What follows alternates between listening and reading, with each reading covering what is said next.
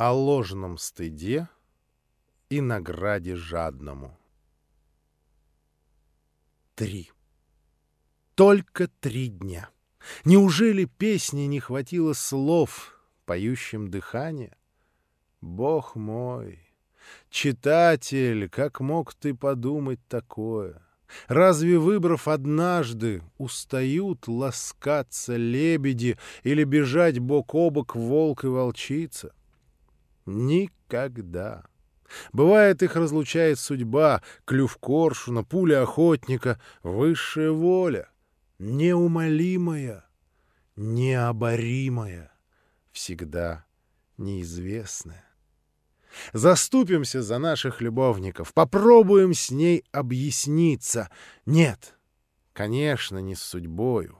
Пора нам познакомиться с теми, в чьих руках, как птенцы в когтях ястреба, трепещут сердца Давида и Аннушки. В роскошных московских дворцах они тянут жребий добра и зла — перебирают четки милости и проклятий. Они листают книгу человеческих предназначений и часто, даже пред ликами взошедших на иконы апостолов, забывают открыть в ней страницы любви. Но надолго зачитываются там, где добро и зло сплетаются в гибельный клубок, где добродетель и порок питают друг друга. Власть власть. Даже на смертном одре губы их не знают другого заклинания, и желание жить они подчиняют не любви, но власти. В сказке о пастухе и пастушке появляются волки.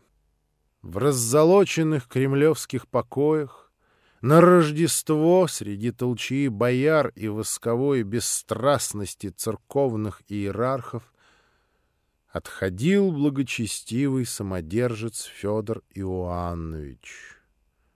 Царь этот не был обижен невниманием современников, но напрочь забыт неблагодарным потомством и поскольку смерть его предваряет большое повествование, к которому, как ручеек к реке, устремилась начатая мною повесть о любви, попробуй, читатель, не пролистать вслепую эту страничку, а я постараюсь не докучать тебе излишними подробностями давно минувшей старины. Из семи жен Иоанна Грозного только две подарили ему сыновей. Первая, Анастасия Юрьевна, троих, и одного последняя, Марья Нагая. О, как любил их Иоанн! Им надеялся передать власть жестокостью и кровью, вознесенную до небес, но судьба потребовала сыновей в оплату этой власти. Жертвой за ее божественность и ее неистовство. Из рук самого отца, первенца своего, Иоанн младенцем уронил в ледяную реку, наследника царевича Ивана, забил насмерть. Говорят, перед смертью Грозный раскаялся в грехе неуемного властолюбия, но было поздно. Наследовать венец остались слабоумный Федор и припадочный Дмитрий. Иоанн завещал престол сразу обоим, но Феодора, потомка по матери благородных Юрьевых, перед Дмитрием, отпрыском безродных ногих, предпочли великие бояре, испокон веков вместе с царями правящие России. Феодор являл собою лишь жалкое подобие своего блестящего отца. Приземистый, болезненный, с орлиным носом на опухшем лице, по которому вечно блуждала улыбка дурачка, он имел нетвердую походку, тихий противный голосок и негожую для государя привычку не в попад хныкать на заседаниях Думы и посольских приемах. Слезы умиления текли из его глаз, не пересыхая, и Федор вполне мог бы остаться в памяти потомков как блаженный на царском престоле, если бы не наследованный от Иоанна злопамятство тяга к жестокости и сладострастия. Он, конечно, не развлекался, заживо поджаривая своих бояр на вертелах и заталкивая палками под лед их детей, но его любимые занятия были не менее кровавыми. Для забав Феодора отстроили особый дворец, где на круглом пятачке, обнесенном высокой глухой стеной, охотник отбивался от разъяренного матерого медведя одной урагатиной. Другой любимой потехой царя служили шуты и карлики, которые по его знаку превращали свои дурацкие игры в настоящие побоища.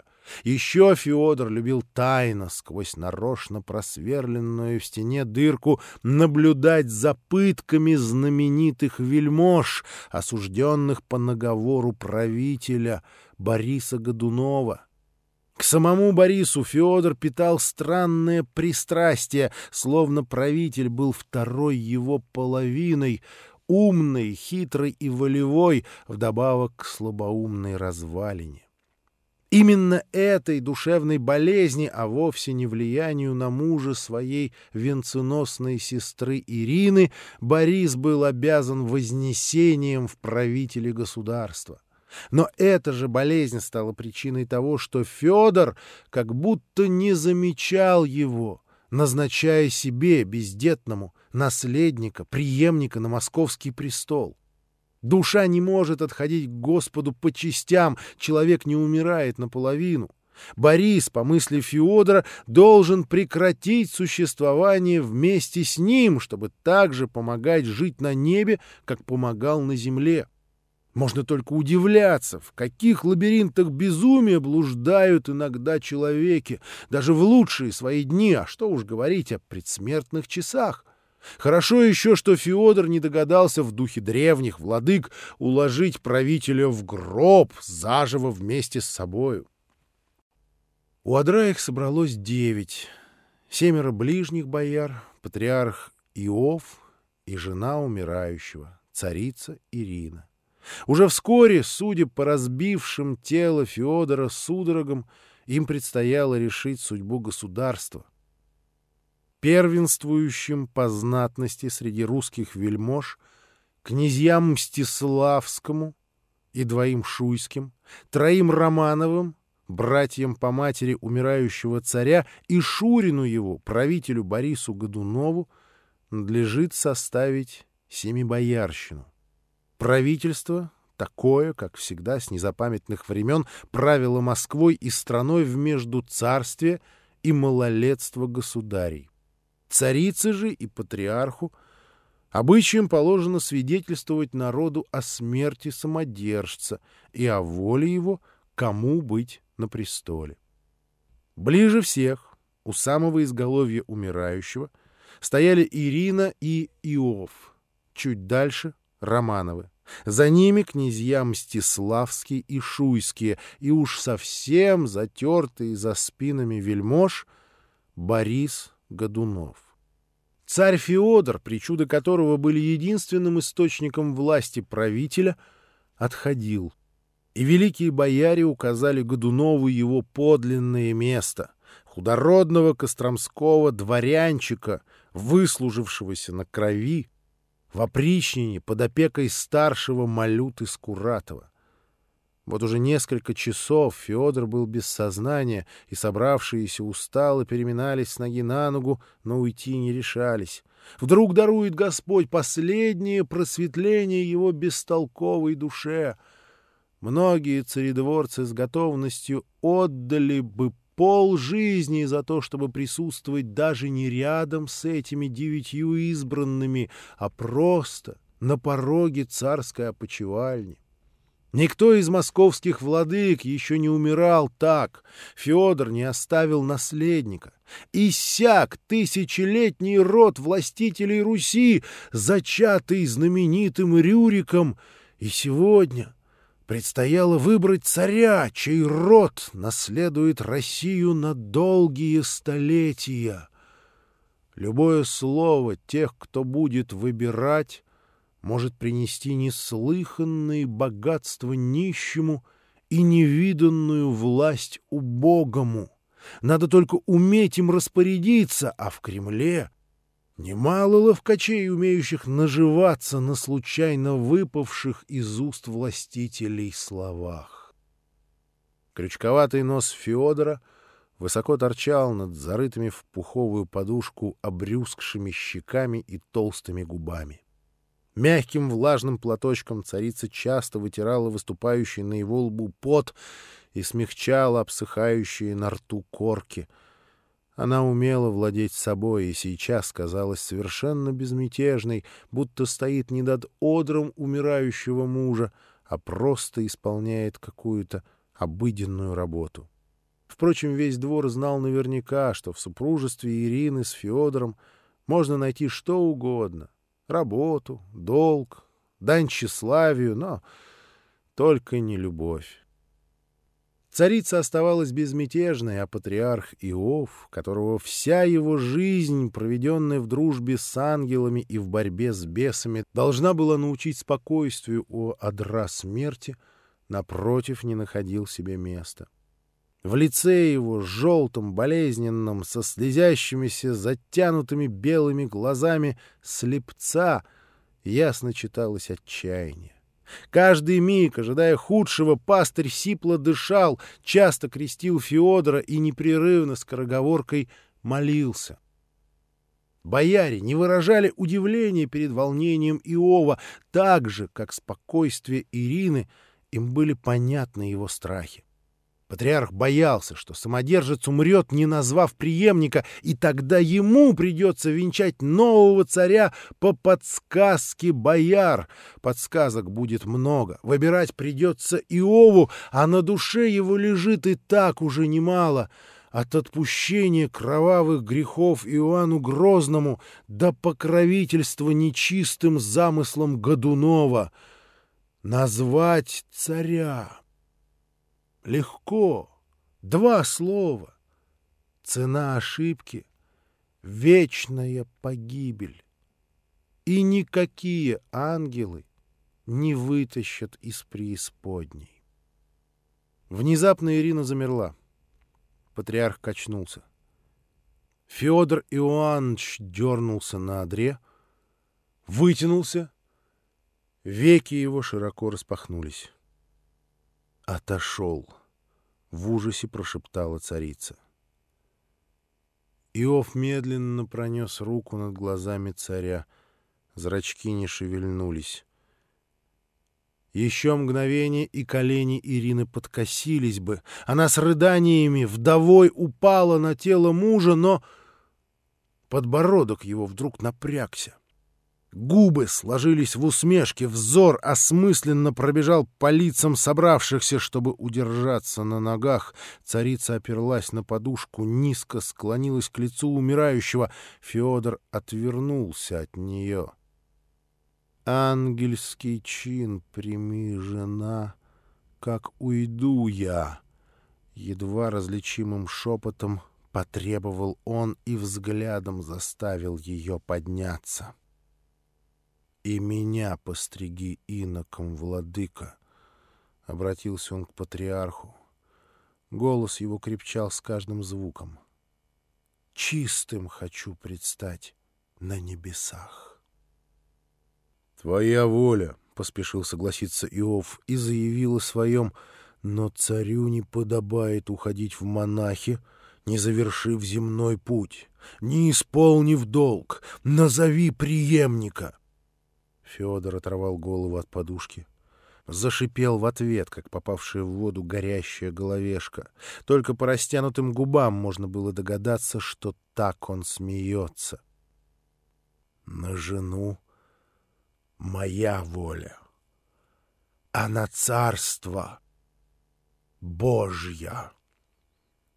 Господь раздает царство. Не дал мне детей — так не моя и воля.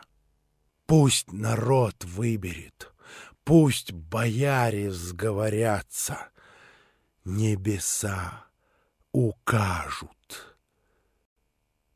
Похоже, даже умалишенным Бог дает просветление на краю могилы.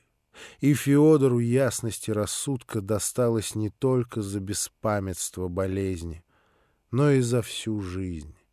Лицо царя стало глубоким, почти прозрачным. Наверное, в его душе просияло то самое откровение, что посещает всякого, отходящего к судье. Присутствующие недоуменно переглянулись. Похоже, все свое царственное десятилетие.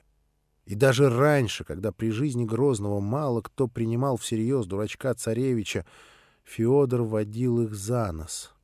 Прикинулся юродивым и хитро устроил так, что они, не предназначенные к тому ни Божьей волей, ни рождением, приняли на себя всю ответственность за народ и государство и все неизбежные грехи власти. А он — их руками выстроил царство так, как считал нужным, и в действительности совершил те великие дела, которые они приписали себе. От утверждения патриаршества до блестящих побед над Швецией и сурового замерения Крыма, и все это походя между сочинениями церковных песнопений, медвежьими боями и шутовскими потехами — истинный сын своего отца. Следующие слова Феодора бросили их в холодный пот. «Цари!» — сделал умирающий тщетную попытку приподняться на подушках. «Цари даются государством в искус» когда ставлены не промыслом Божьим, а гордостью вельмож и слепотой народа. На себя не приму этого греха. Не просите. Меж собой назовите царя, но помните, Москва — гулящая невеста — и жениха ей возьмите с плетью, но не венчайте в церкви блудницу со сластолюбцем. «Дай посох!» Ирина нагнулась, взяла стоящую у изголовья царский посох, хотела протянуть мужу, но патриарх Иов с необычной для старика силой вырвал его из рук царицы. Перекрестив, подал Феодору, отстранив Ирину от изголовья. Царица попятилась. Патриарх, осуждающий, ожег ее взглядом, что-то невнятно выдавил бескровными губами. Ирина отвернулась, поняла приказ. «Прочь!» По древним обычаям, которые сейчас старался соблюсти этот старик, она не имеет никаких прав влиять на передачу престола. Женщина не может водить рукой мужа, указывая ему преемника на царстве. Женщина от рождения порочна. Женщине негоже присутствовать в месте божественного откровения. Лишь материнство искупает сей грех, и женщине дано даже править, если власть досталась малолетнему сыну. Но Господь не дал Ирине сына, поэтому патриарх вынужден быть с нею твердым, иначе нарушится святость и будет повод усомниться в законности наследника. Сейчас умирающий должен вручить ему посох, знак власти, власти московских царей. Мстиславский, Шуйский, Романовы тяжко дышали. Горящие глаза их неотступно следили за слабой восковой рукой Феодора, за его неживыми губами. Вдруг проявится имя, и ничего, кроме для них в мире не существовало. Потом оставшиеся в живых после смутного десятилетия, быть может, вспомнят предостережение Феодора о блуднице и сластолюбце, но будет поздно. Россия пойдет по рукам, и народ ее дорого заплатит за пропущенное вельможами мимо ушей пророческое предостережение — Федор поднял посох и неожиданно сильным движением ткнул им в собравшихся. «Царь! Возьми! Царь! Царь! Твое! Твое!» Но бояре прочь шарахнулись от него. Каждому из них в глубине души хотелось быть нареченным на царство, услышать свое имя из уст последнего в роду Даниила Московского, но как раз имени — как мог избегал умирающий самодержец? Откуда взялись силы? Федор сумел приподняться. Ирина воспользовалась этим, чтобы оттереть плечом патриарха и протиснуться к изголовью, подсунуть ему под спину подушку. Что ж, если право мужчин власть, то ухаживать за мужем ее неотъемлемое право. Иову пришлось уступить, хотя он и понимал, что ближе к Федору царица пробралась в вовсе не за тем, чтобы устраивать его постель. Увидев, что царь оказался во власти Ирины, во власти Годуновой, во власти дьявола, бояре вновь плечом к плечу шагнули к одру. Ненависть к Борису, ко всей родне правителю заглушила в них и суеверный страх, и родовую взаимную вражду. Дрожа с выступившей на лбу от неимоверных усилий испаренный Федор сжал посох обеими руками и ткнул им своего двоюродного двоюродного брата по матери Федора Никитича, старшего из Романовых. Тот побледнел и жадно посмотрел в лицо царю. «Имя!» — кричали его глаза, но губы Федора остались белыми, восковыми, недвижными. Царь, похоже, даже не дышал, лишь бы не дать ему никакого намека. Романов нахмурился, съежился, поклонился до земли и, отведя к иконам глаза, шагнул назад. Федор пристально посмотрел на остальных Романовых. В их лицах читалось то же решение, которое принял старший брат — не идти идти на царство без благословения единственного, кто имеет право завещать престол. Хмыкнув, царь вытянул руку и ткнул посохом в князя Федора Мстиславского. Ясно, что сделал он это просто для порядка. Бегство из Польши в Россию так и осталось единственным решительным поступком рода Мстиславских. Князю Федору ни по силам ни венец, ни дерзость принять его. Перекрестившись, князь шмыгнул носом, рухнул на колени и что-то невнятно мыча затряс головой — Немедля сын Грозного подал посох старшему из князей шуйских Василию. Ирина вздрогнула. Патриарх побелел так, словно сам собрался в могилу. Вот-вот знак высший на земле власти окажется в руках их непримиримого врага по имени, по крови непримиримого врага этой самой власти — Лишь бы не он слышался в тишине молчаливый вопль патриарха и царицы, вопль бесполезный. Никто не сомневался, что будь у князя Василия хоть малейшая возможность захватить престол, не упустит. В конце концов, ему не нужно Федорова благословения. Потомки Даниила Московского вымерли, и теперь он, первый из Суздальского дома, царь по праву рождения, рождения, князь Василий скользнул взглядом по Ирине, по Иову, дернул уголком губ, предчувствуя свое торжество, и протянул руку.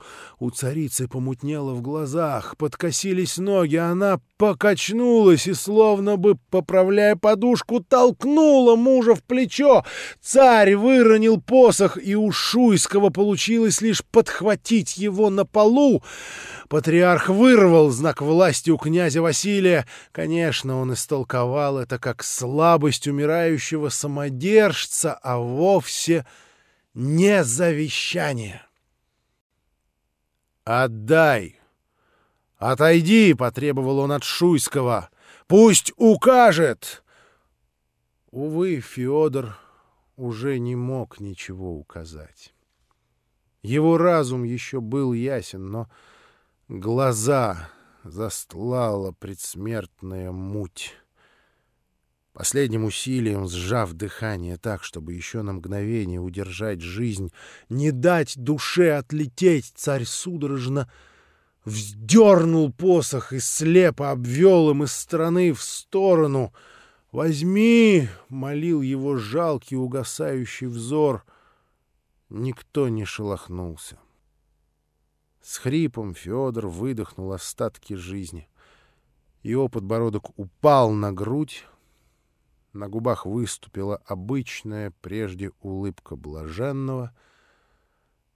Окаменев, вельможи уставились на государя.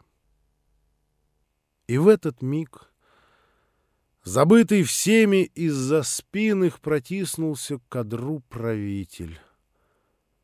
Взглянув на сестру, которая подняла бессильную руку мужа, Борис схватил намертво сжатый им посох.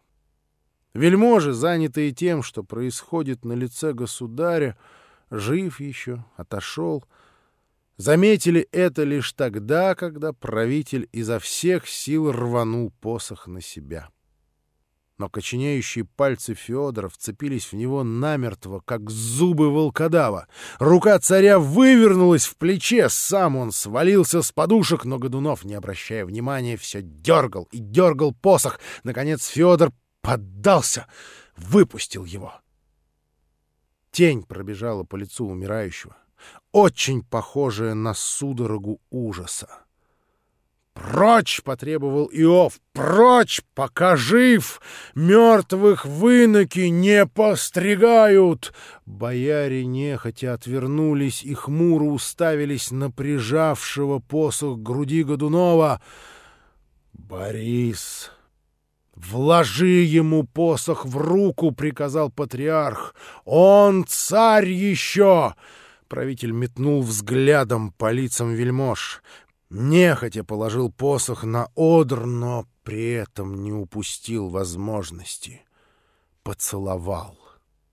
Трясясь от бешенства и презрения, вельможи заскрежетали зубами. Сомкнувшись плечом к плечу, они вытолкали Бориса из опочивальни. Их лица горели яростью, но... Божий суд! Кто из человеков смеет ему противиться? Они хорошо поняли, что произошло. Знамение! Годунов своего добьется.